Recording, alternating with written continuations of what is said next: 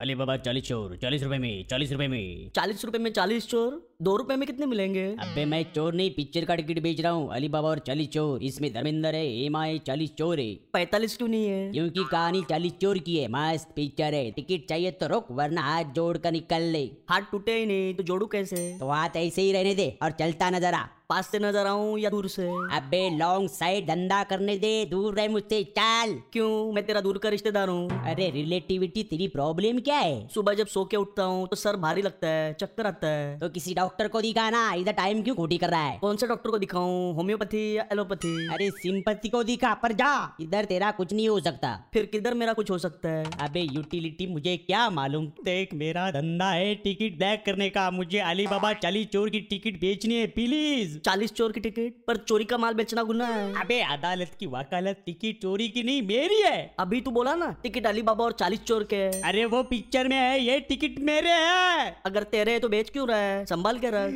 अबे तू मम्मी तेरी मम्मी खो गई अरे पापा दोनों खो गए अरे रे रे रे तू तो अनाथ हो गया अरे अरे अरे अरे अरे अरे कोई मुझे बताएगा बच्चे की फ्री होम डिलीवरी कौन से हॉस्पिटल में होती है